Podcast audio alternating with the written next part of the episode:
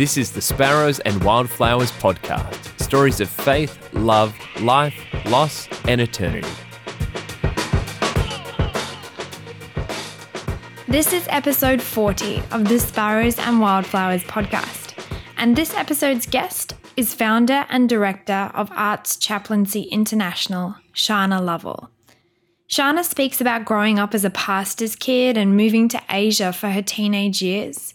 She shares insight into the world of chaplaincy and gives her perspective on working with all kinds of people, from the homeless population on the streets of Sydney to top designers at Fashion Week. Shana also speaks about her recent work with the UN and her own journey through life and faith. You can help expand the audience of this podcast by leaving a quick rating or review on Apple Podcasts, and by subscribing, you'll get an automatic episode download monthly. You can also like and follow the series on SoundCloud. And now, here is my conversation with Shana Lovell. I was born um, originally in Melbourne, actually. So my parents were um, pastors and teachers in Melbourne and uh, I was there until I was about five and or six, and then they decided to go on the mission field. So then after that, um, when I was in my just before my pre-teens, we headed off to Malaysia. Wow! And what are some of your early memories? So I remember I guess being a pastor's kid and a and a missionary kid falling asleep in church church corners and mm-hmm. when my parents would travel to speak different places I would have to always go and, and be that be polite and be quiet. Have to talk to all the adults and my parents would say you know be on your best behavior. Yeah. um, and entertain myself. So I remember having with my brother uh, entertaining ourselves and creating games. While my parents would would be be ministering in different churches. And I also remember, uh, especially in Malaysia days, um, you know, living in different missionary houses as well. And um, mm. I went to, we actually were a part of an amazing church there, uh, Glad Tidings. Yeah, such a great church community. And um, yeah, I, I, have really great memories of the church family that made us feel really welcome. I actually learnt some of the lingo. it's really funny because it was that kind of formative age to when I was in Malaysia. So yeah, um, I think it's sometimes I thought I was Malaysian. Yeah, well, that's interesting because I was going to ask you, like, were you quite immersed in the local culture? Yeah. You were? I was because I was homeschooled as well. So mm. I wasn't in an expat school or anything like that. So I was very much kind of with our neighborhood that were the local kids and the local church. So they still laugh at me because I was like preteen uh, at, at one stage, and uh, I was I was that kid that was always trying to get into the college connect group and things like that. Even though I was younger, I kind of somehow I guess that's what happens sometimes when you have to travel a lot. Um, you become a bit mature beyond your years. So, mm. um, so that made me have to really assimilate well into the culture. And I normally ask people if they have like a first or an early memory of God or religion or spirituality. Yeah. Being a pastor's kid, yeah. I, I, presume a lot of your memories are kind of immersed in that world. Mm.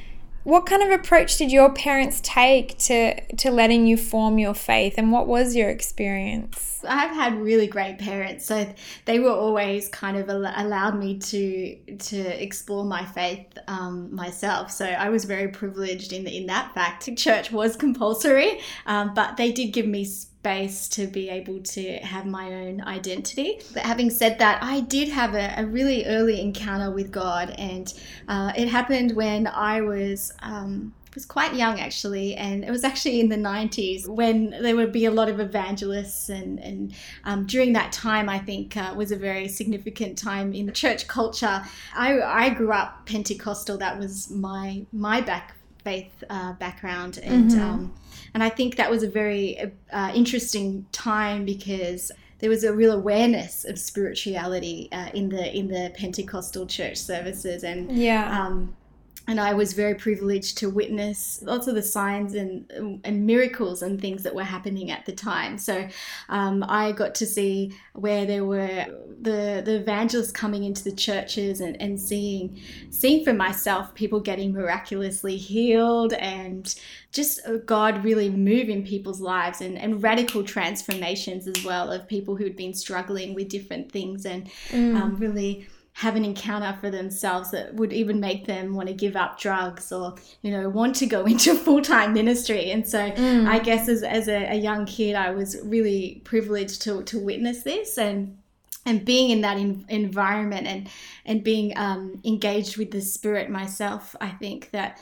yeah that really impacted me to also want to give my life to to serve jesus as well and be able to really bring change in people's people's lives as well because I was always a very shy kid. And um, even though we had to travel a lot, I felt that, yeah, I wasn't the most outgoing kid. And I struggled a lot with things like having to talk to people and, and, and change was always was actually something that I really struggled with. It would would really force me to have to have a, a really deep relationship with God because I had to give up friends and, and things like that. And, and so it really gave me that grounding and that encounter with God. I think the work that he did through that began to change me and give me a lot more confidence as well. And that led to me wanting to serve Jesus. I mean, you mentioned there about saying like people being healed yeah. in church services and things like that. So, was your response as a child, was that kind of normalized for you, or were you amazed by that? Because to a lot of people, even to a lot of Christians, that's yeah. pretty crazy. It's pretty out there. Yeah, I, I mean, you see people come off off the streets and uh, have no world view of any of this stuff, and and then mm. seeing them suddenly, you know, not like people who are not being able to walk suddenly be able to walk and and even just those um, emotional i think it can be quite an emotional experience for some people too and, and seeing seeing them quite impacted as well definitely it definitely impacted me as, as, a, as a young kid and wondered what what was happening but i think it it definitely set me up to to see what is possible i think. I think yeah. there's something really interesting about um, seeing with your own eyes. And mm. i think we can hear these stories but being able to see it really impacted me quite quite a lot. Yeah. wow. It's awesome. And how about school? So you were homeschooled. Yeah. How was that I, I actually really liked it personally because I think because I, I am I was a lot more introverted. So mm. probably being able to do my own thing was a good thing. So I did primary school in Melbourne but it was when we left to go to Malaysia uh, that I did um, homeschooling. Because there was also a period of time where my parents had to do a special course a teaching course for what they were going to be doing overseas. So, mm-hmm. um, so then I had to go there first before we went over. So rather than put me in different schools, then I left that school, then started the homeschooling journey right until wow. Malaysia until we came back to came to Sydney. Then after that. And did you have an idea of what you wanted to be when you grew up?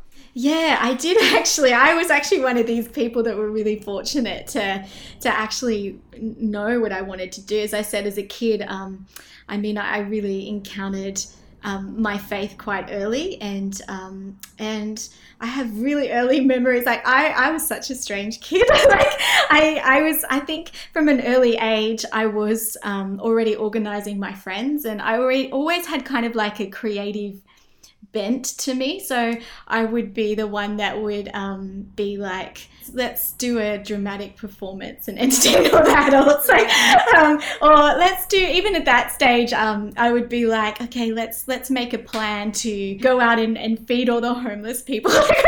now I look back and I'm like, wow, like, I don't know how I got away with. It. I think we had some very understanding adults that would kind of humor us, even though we probably didn't have the capacity at that stage to do it.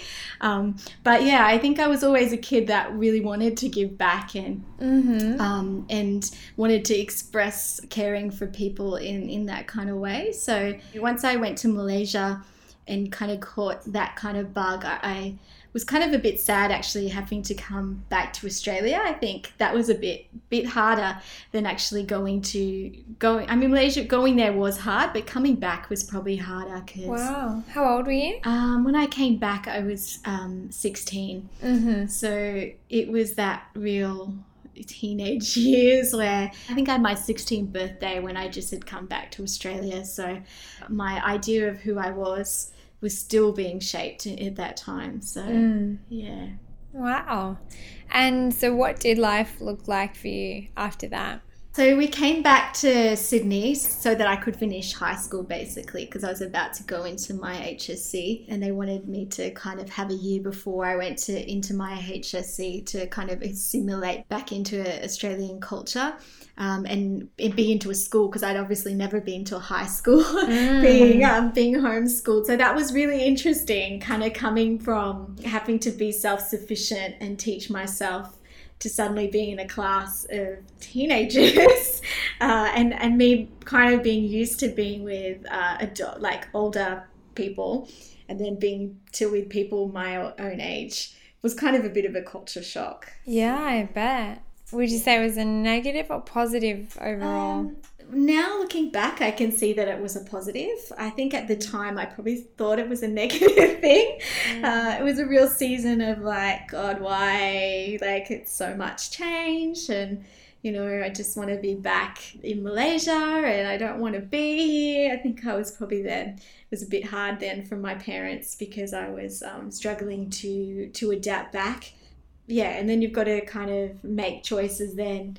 To yeah be like okay i'm i'm going to make the most of this mm. as long as I, as i'm here and and where is god in in this and and what does he want to teach me so. What did you do after school? yeah so after school i i kind of wanted to go down the whole like bible college way but my parents said to me no shana you've been in church circles for so long Wow. that we feel that you need to kind of get into the real world. Yeah, right. So, um, so after that, I actually went and did um, a diploma in community services. So it's kind of like, well, what's if I can't kind of be in a church setting? So what will I do? So I actually then went and did uh, a diploma in community services. So same thing, uh, but different. And I was really thankful that I did that. I think that's when God just really taught me a lot more about what brokenness looks like. And Mm. um, I think now social work and communities a lot more. A lot more people do that, but I think back then, you know, it was just when it started to become, you know, become a bit more popular. I think people more went the psychology way rather than doing community work. Yeah, I was really thankful for that because I think God just began to e- expand my view and show me that not everybody has such a great doesn't have such a great up, upbringing that I was blessed to have and and there's really real issues out there. Mm. So I majored in I majored in domestic. I did a bit of domestic violence. So we got to major in different majors, and I did I did counselling as well. So, but yeah, the whole um, domestic violence side of things, especially, was quite. And I did a bit of drug and, and alcohol as well. So, and my class was a very interesting class. It was in the city, and I remember this is going straight from from from school into a class that had somebody who was um, into sex workers. So they were um, all about health and well-being in there, and then I also had um, just so many different religions and and Mm. people like that. And I loved it. Like I loved um, like learning. We all had something different to share and different experiences, and being able to debate in areas of ethics and things like that. And people who were, already working in there. I had somebody who was the head of a, a Buddhist mod- monastery. And then, yeah, someone that who was an ex prostitute and now working with the sex workers. Um, we also had a Catholic Catholic nun in there as well. That was really interesting. Uh, and then we had quite a lot of hippies from the mountains as well. So oh wow. um, it was quite, yeah, I really enjoyed it. And our class is still really close now. So professionally, it was really great too.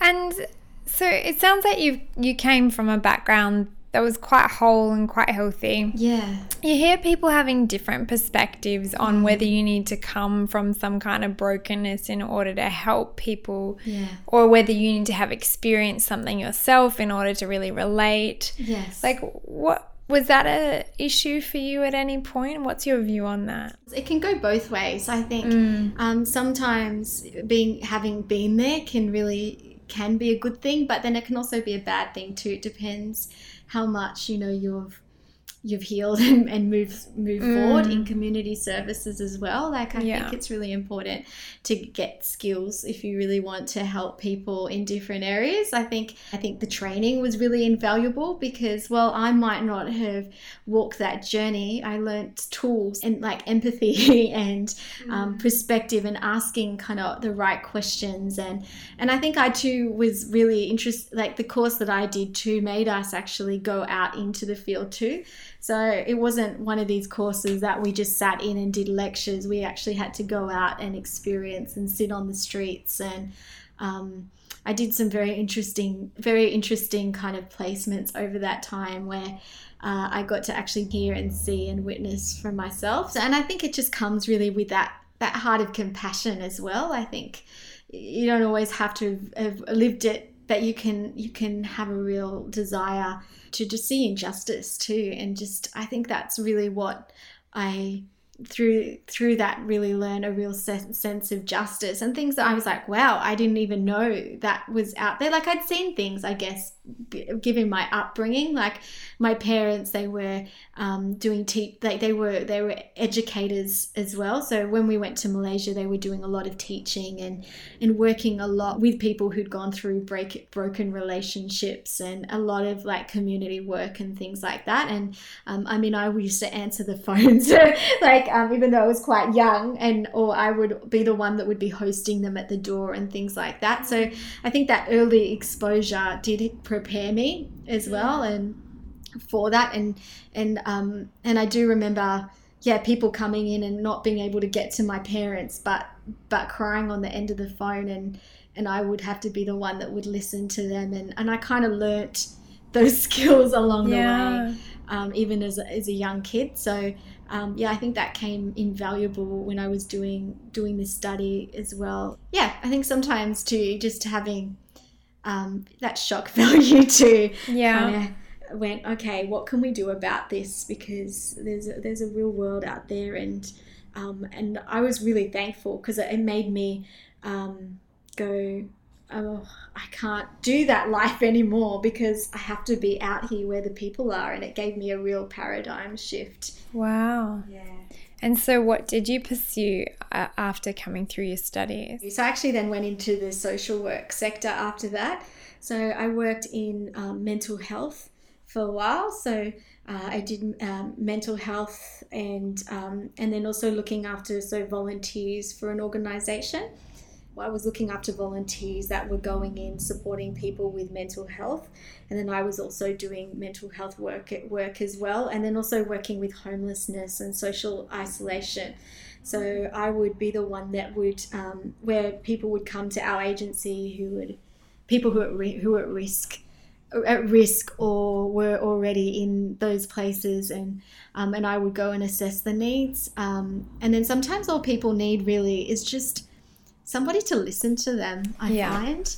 Like, you know, you can give them services and things like that, but they just really want to be heard. I think Mm. that's one of the biggest things with with people. They just want to see that they matter, and Yeah.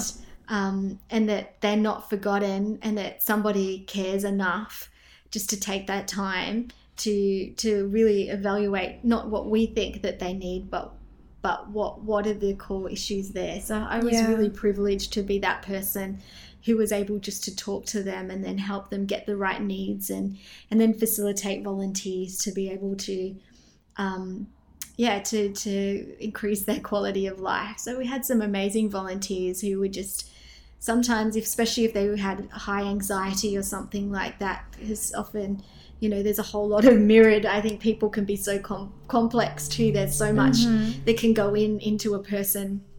Um, that causes them maybe to be be like they are or be on a particular stage of journey and Mm. so we would provide um, yeah, volunteers that would even try and help them. Like if they had a fear of going out shopping, that they would break it down and, and, and help them reach goals or um, just come and have a, a, cup of tea with them and, and connect them back to the real world. So, or if they'd had a traumatic act, accident, we had volunteers that would go in and, and help them in the rehabilitation process. So, yeah, so it was really interesting. And I was also working too with a refugees. Um, center as well yeah so I, I really i really enjoyed that and i was working with refugees and also alongside actually the Muslim worker. So there was actually a, a Muslim um, program there too. So I was helping with the welfare with her youth program too. So um, so yes, I had kind of a, few jobs during that time, but I really enjoyed it. Yeah,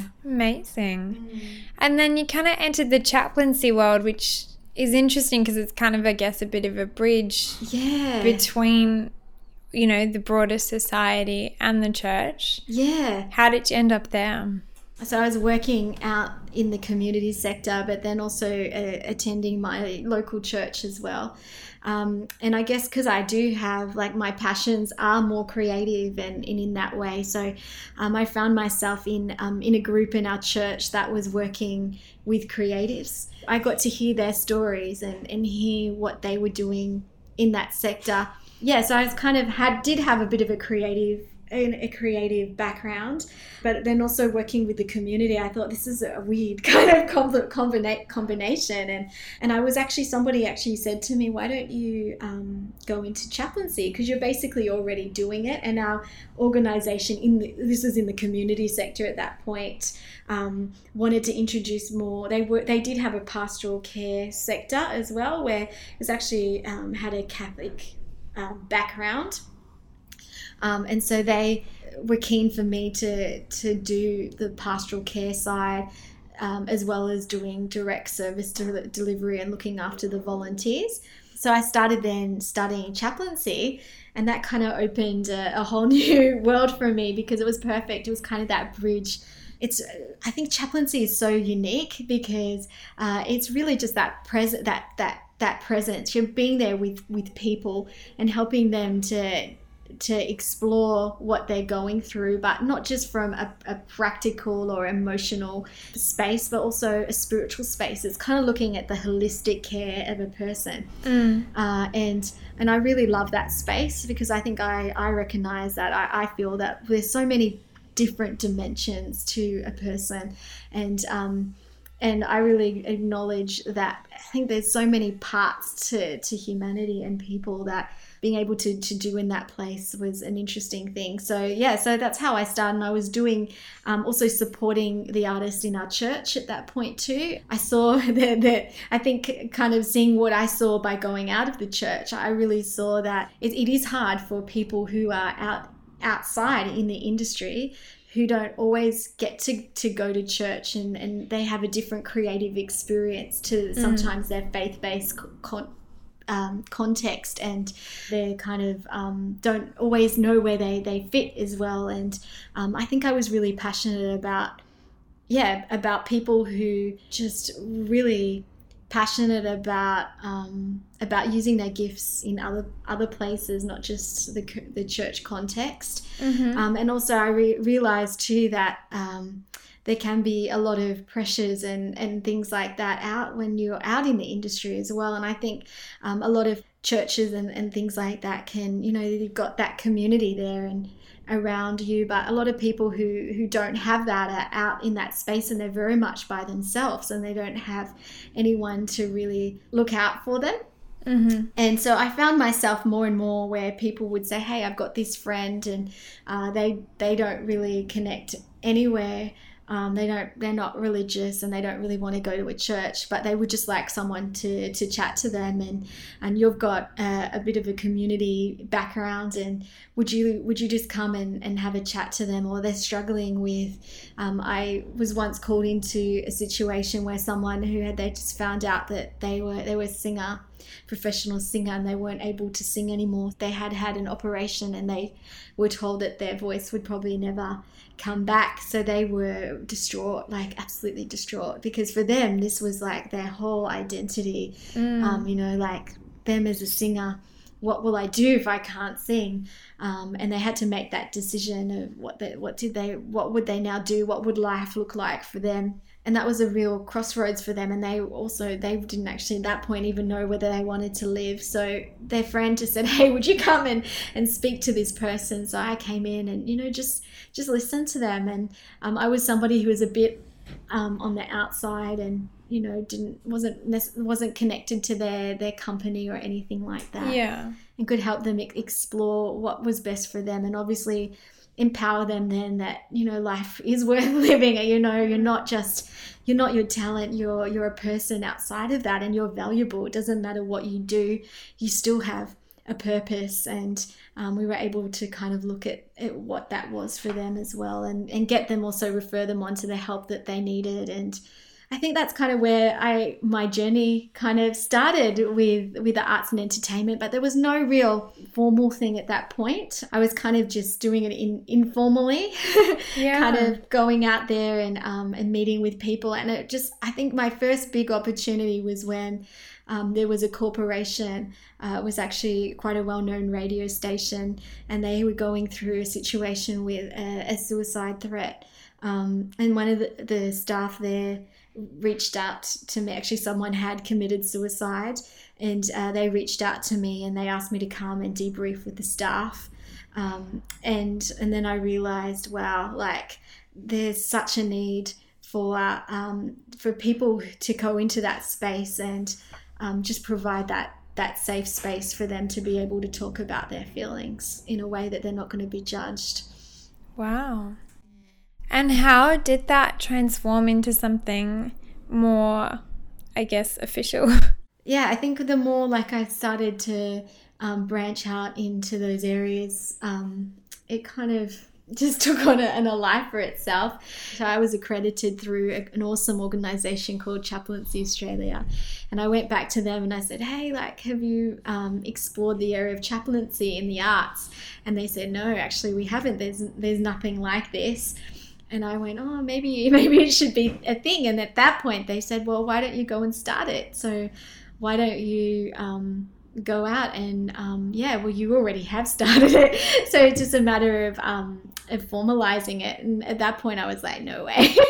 like I'm I'm just like wanting to be like that friendly person and and really feel feel a need. Um, I don't know that I can actually start an organization. and um, and then uh, from a bit of toing backwards and forwards and kind of going to a few other people, I realized, yeah, like um, I think this this is something in its its own right, and I, I had a real heart at that point too to um, really make it something that was really accessible to to to the arts and entertainment, where where artists. Um, no, no matter what their background is, like no matter what their faith is, or no matter what their journey looks like, feel comfortable to be able to go, hey, like this is a safe space for me to come. And we started, I started um, some support groups in the industry.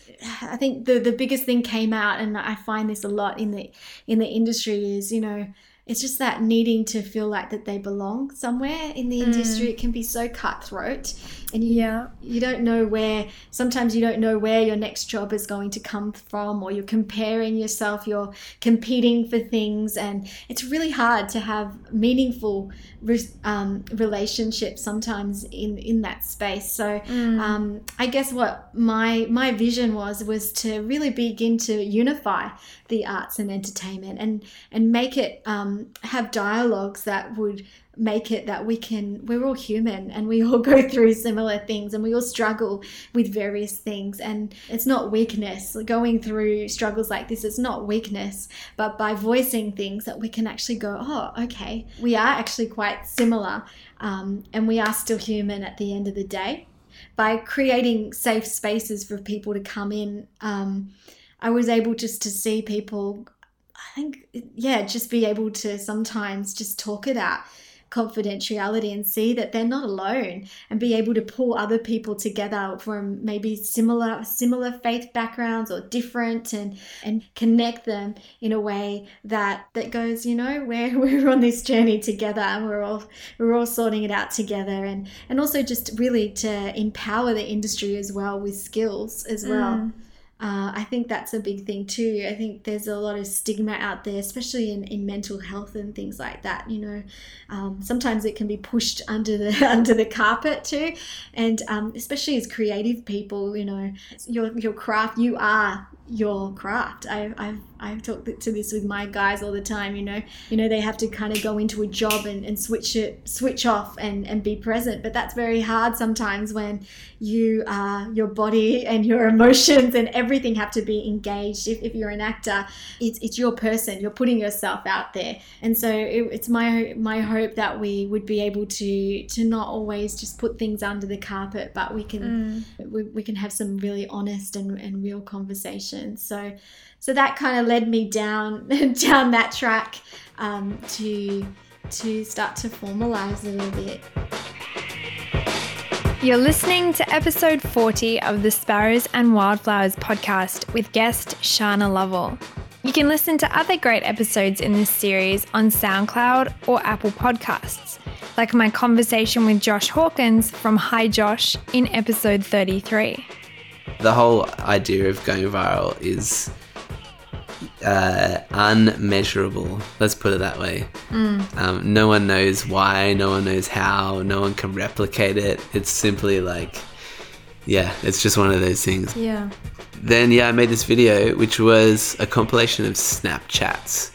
I was doing these like trick shots, I guess you could call them, um, me throwing things into other things um, over Snapchat. I was getting kind of good feedback from friends. I think I posted the first one I did, and maybe a thousand people watched it or 1500 or something like that. And i was like oh that's that's more than normal. That's kind of cool. So i kept doing it and like upping the ante doing harder things.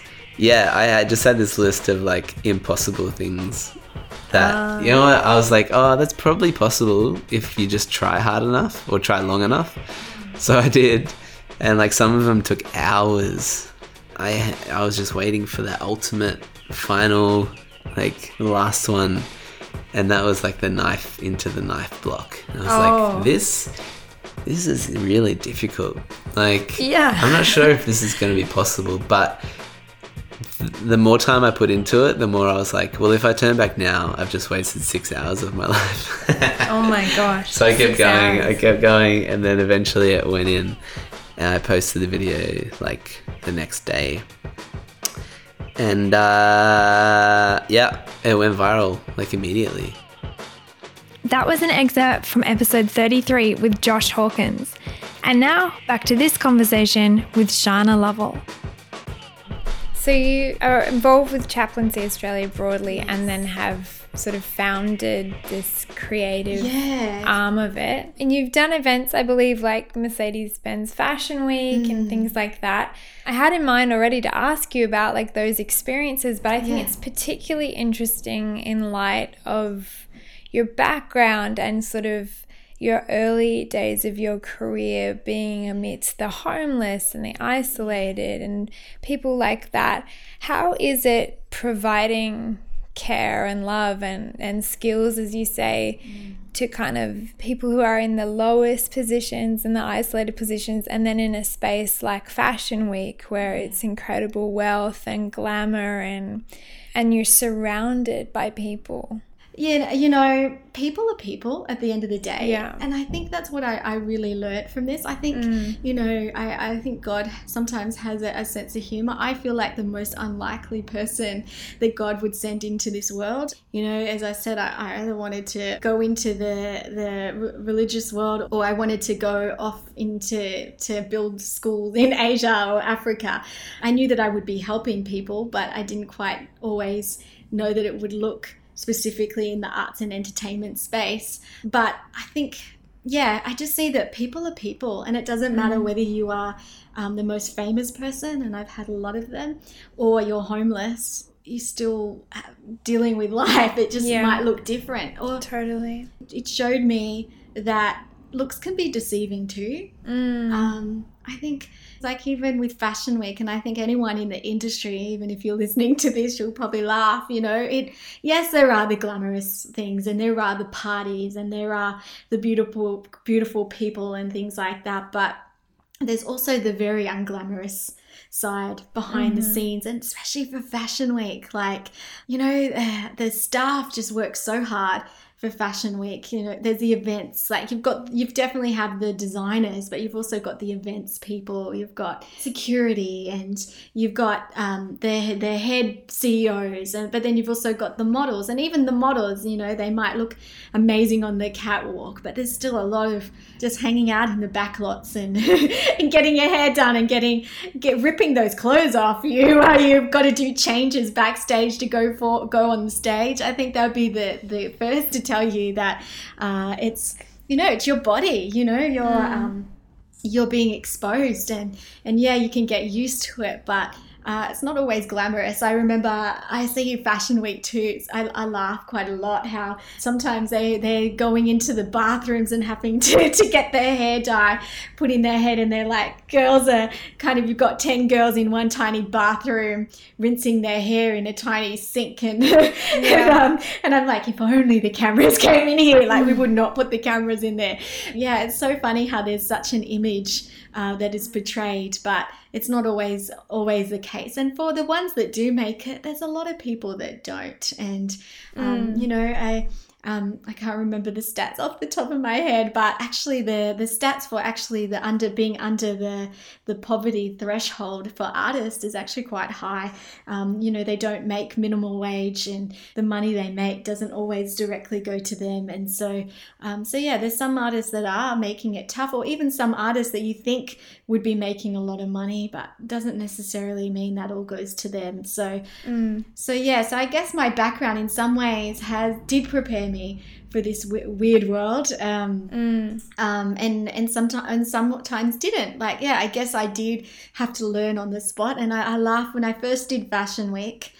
I didn't actually go out to do Fashion Week. Actually, I, I was leading a support group of models, and and I was also working with an organization in the US in a, a modeling agency there, and, and some of their girls were coming over to Australia from New York and, and Paris and, and London, and and coming over, and some of them were are as young as sixteen, don't have have any family here or nobody that they would know other than their agent and being put into houses that sometimes you know it can be quite isolating because they're 16 never lived alone and they use australia often as the training training ground for young models early on their career I remember getting a phone call actually from a mother who was in the New York actually. She got her got my number from I don't know, somewhere. I love I actually love sometimes finding out how randomly people get my numbers. I think um, you know sometimes it's quite divine um, divine timing. They somehow got my number and the mother called me and just said oh i've got my daughter and she's with an agency um, and they put her in, in a housing situation and they're all guys and she she's um, feeling a little bit unsafe and she's calling me crying every night and i feel so far away. Um, would you be able to call her and just see if she she needs anything? Um, so I was able to call her, and then we were able to chat to her agency and work out putting her into a, a bit of a safer environment for her, and and kind of walking that journey with her, and and so that's kind of how it started. kind of started from that in the modelling industry, and I was also for a little bit a chaplain in in the rugby rugby union um, as well. And so when before like arts and entertainment, I was doing that. I was actually um, a, a, chaplain for the wives and girlfriends of professional athletes as well, Mm. And um, and similar like similar situations sometimes with with girlfriends or or girls who had to have had no their their husbands were traveling and uh, were kind of left by themselves, and so yeah, so that kind of um, ex- explored that that support group, and then they kind of said, "Hey, we'd love you to be present in Mercedes Benz." And then Fashion Week, and um, yeah, the the companies that were involved with there really saw the value uh, in what I did, and yeah, um, really really understood the real need to provide support. Um, and I was also working with the volunteers as well, with Miro Dor, who he's he's a champion. Miro,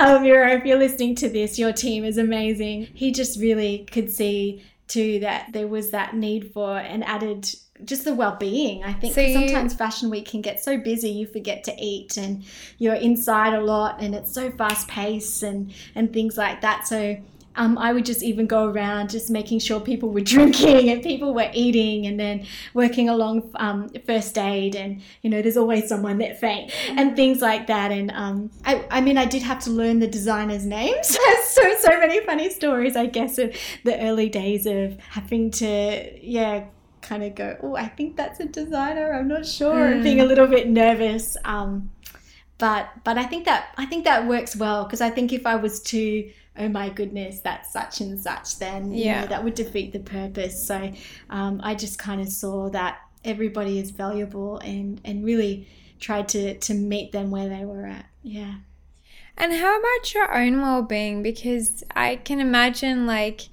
being in an environment like that, it could be easy to become insecure, become really aware of your own appearance and things like that.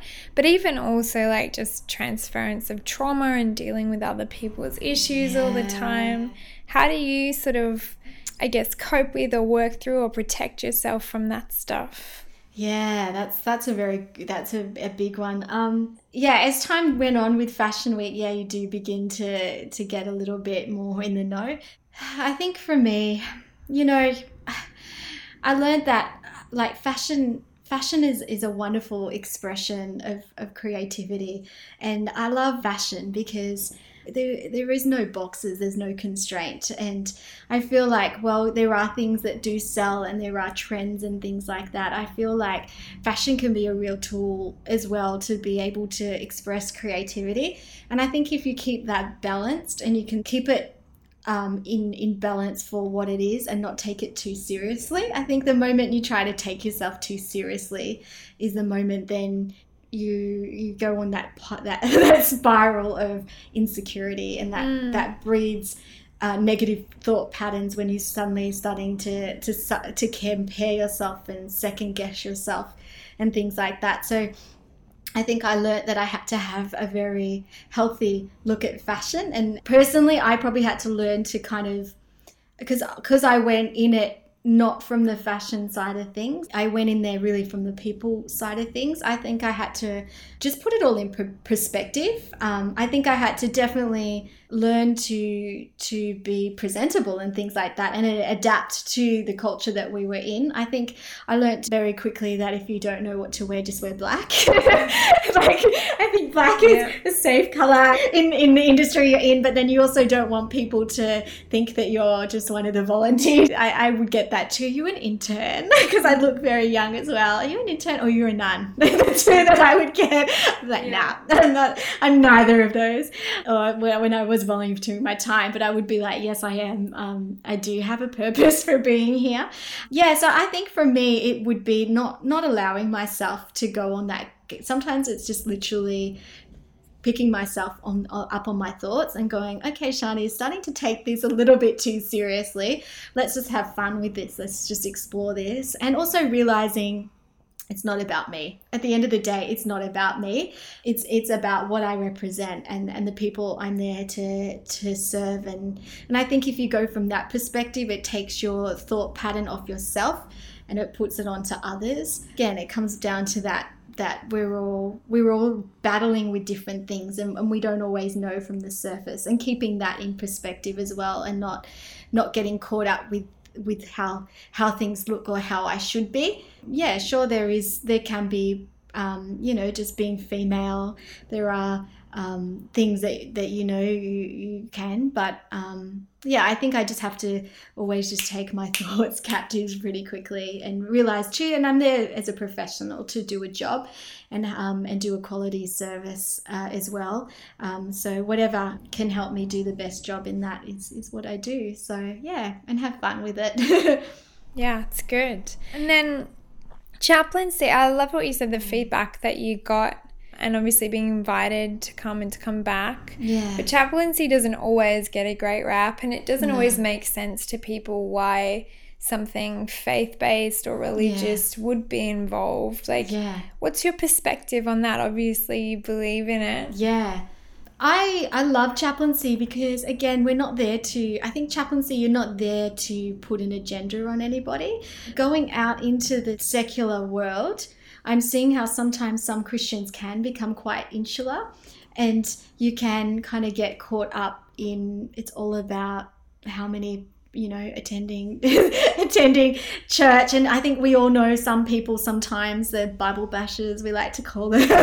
Or some christians i think can just be really weird and um, and kind of like make it all about um, them rather than where people are at. And um, you know there's great christians out there who are not like that but there are some that can put their own values and their own opinions on other people. And I think um, the more that I've been out in the world and out in the in the sector, I can see that's that's not cool. And um, and uh, and I, I think now I I realize that there's a big world out there and, and that I'm, I'm totally in love with and passionate about about people out there. And so I think just listening, I think that's what's beautiful about chaplaincy is we're not there to to push an agenda not there with any bias. And obviously, I do have a faith and, and I do have that faith background. But I, I realize that, yeah, that was my past. That's not everybody else's past. That is my foundation. Um, but I, I do have appreciation for where people are at. And keeping the main thing, the main thing is, I guess I, I really just care about people being being healthy and whole and things like that. Um, so that's where where uh, chaplaincy in this space comes in. And yeah, like if, if people do have a faith, then I do are uh, called on to do that type of thing. But other than that, it's just making sure that people are healthy and their well-being is is well and across the board. And and there is still that stigma. I think it's changing a bit now, but there was that stigma that a chaplain was a, a lay priest or something like that, and usually an old guy that carried a Bible around and used like but around jargon. But I, I guess I'm just who I am, and I mean I don't hide my faith, but in the same way, I'm if you don't believe what I believe, then that's fine, and I'm I'm I'm more than open to hear what you're about. As I said, I did an internship with a um, a Muslim program and an uh, outreach worker, and worked alongside them, and I found that like in, intriguing because while we had our differences, we also had some things that were similar, where we wanted to make sure there was. Um, you know, engaging youth and young people and making sure that they weren't engaging in, in things that would be harmful for them. So, yeah. You were mentioning to me um, prior to the interview about work you're doing overseas as well yeah. and with the UN. Would you be able to share that part of yeah. your journey? So yeah, I guess it's from this. So um, yeah, starting yeah Arts Care International and having that space. Um, now having an opportunity to travel even with with uh, the creative creative space. I kind of found myself to being called upon to provide support to areas of government as well and government, I guess, well, it's different. It's not arts and entertainment. Some of the, the issues that they face, they still are in the public eye, and mm. um, and you do get scrutiny for a lot of things, and you're constantly being judged and um, and misrepresented sometimes, or having to make very big big decisions and um, and I find it's a real privilege to be invited into those spaces um, and so yeah so I've been asked to uh, to advise and I've been working on a few programs um, with the UN and, and working um, in the kind of um, even just internationally as well in the whole interfaith um, dialogues as well, kind of like what I was saying before. I think, yeah, seeing how we can work together for the, the common good of, of humanity and um, kind of putting our, our, our judgments and our bias behind and really advocating on behalf of peace. So um, I've had a few involvements in, in peace projects and things like that. And also, just I've got a real um, vision, I guess, is to really be providing care into into spaces too with uh, aid workers and and people overseas as well who are very so- socially isolated as well. And um, you know, when you're constantly being placed overseas with different responsibilities, sometimes away from family and things like that, you're not quite sure who your support networks are. And so, yeah, it's been a real privilege to have be involved with dialogue and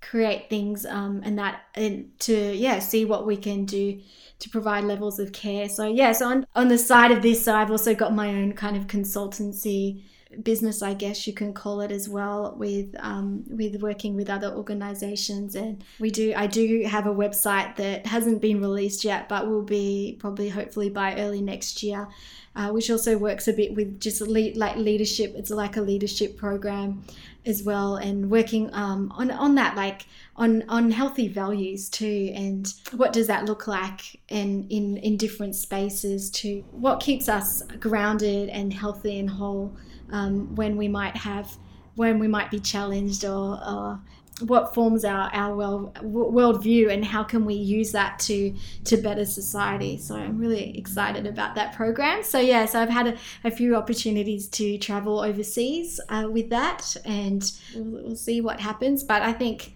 that's definitely a space um, that I'm, in, invi- I'm enjoying to having organizations call me into so now i have different um, organizations ask me to come in and say, look, we really do want to be able to look after our staff. And it actually does here in Australia, fits under WHS as well. And so how can how can we do that? And whether I work with Chaplaincy Australia um, to place a chaplain, or it could be, um, yeah, looking at, at, what they already have and or coming in and doing training with them. It's always interesting the different avenues and discussions that we can have, which uh, which is just beyond beyond faith. So that doesn't really necessarily have to have a spiritual um, context, but it's just about um, how do we do life well. So, yeah. And if people listening want to get involved either from the perspective of helping out yeah. or from the perspective of using the services of, of any of the things that you are involved with, yeah. how would they go about that? Yeah, so they could email me. Probably that's the best way. Just um, chaplaincy at artschaplaincy.com.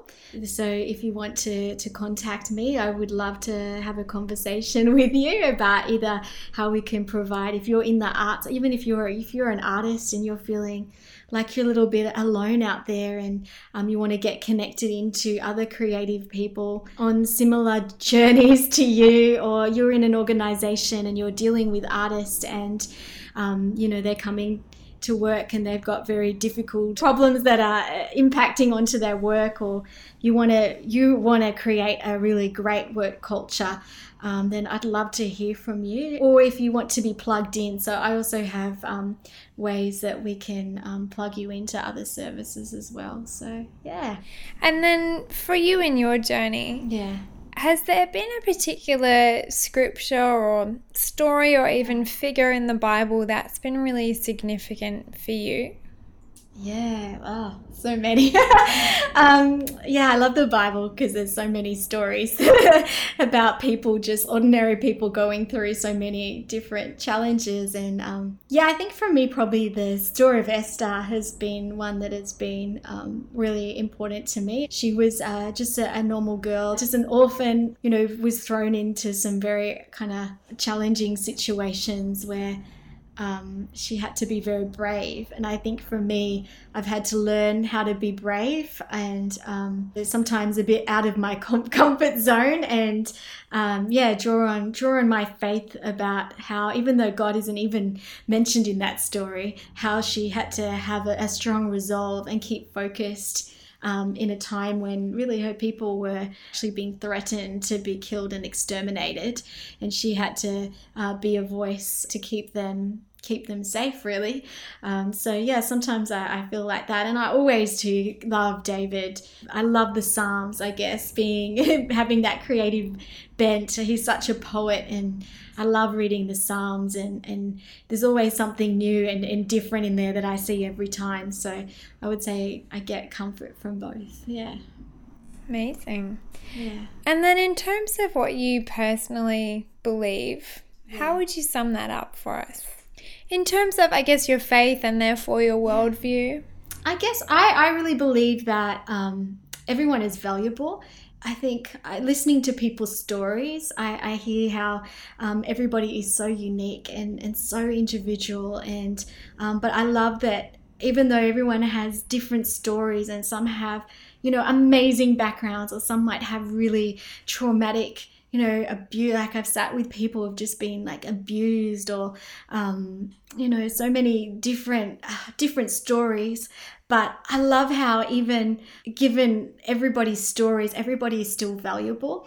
And um, I really, I believe, I guess, in my faith that there's a really, there is a reason for everything. And while you don't always see it at the time, um, it doesn't matter and now this is going to sound like a, a, bit of it. I really do like this story because it is like a, a hundred, like you know, a hundred dollar bill, even though it might be you know dropped on the ground and stood on, or you know, it can be crumpled up, or you know, it can be tossed around, but it still doesn't lose its value. Um, it's still worth something, and it, you can still cash it in at the end of the day. And I think that every every person from from the most famous to the least famous to the the biggest criminal to the most innocent person still worth um, listening to. And and I believe too I guess having a faith in God that um, he does love humanity. And I think that he is only a breath away. Even if you you don't believe in God um, he I still think he does believe in humanity and I think that I think I just want to encourage people I guess out there that if you feel that you've been um, tossed around in life that life hasn't given up on you yet and as long as you have breath uh, as long as you can breathe there is still there's still a reason that you are alive and um, yeah. So I guess that's that's my world worldview and I have seen um, yeah I think there's still hope and so, what are you hoping that the future looks like for you? I'd really like to continue just to develop a really good quality of care. So I'd love to um, just engage with more and more artists and have more and more dialogues and um, and see how this this organization evolves and and and expands. Um, and we're working on a few programs now, even working with um, with other countries, with even mentoring programs where we can um, allow artists here in Australia to go over and um, and help mentor artists in third world countries and a bit of a skill exchange but also supporting the creative industry over there. So um, I'm looking forward to more of that and um, to see how some of these more um, these uh, interfaith projects out outwork as well and. Um, yeah, hopefully be able to bring a little bit of peace and and uh, a little bit of yeah, just more goodness to the world. If that makes that's so cliche, but uh, yeah, I think that's what I hope to, and, and just to keep keep laughing. so important to keep laughing. The Sparrows and Wildflowers podcast is hosted and produced by Rachel Hogan. If you have any questions or suggestions for the podcast, send an email to hello at rachelahogan.com.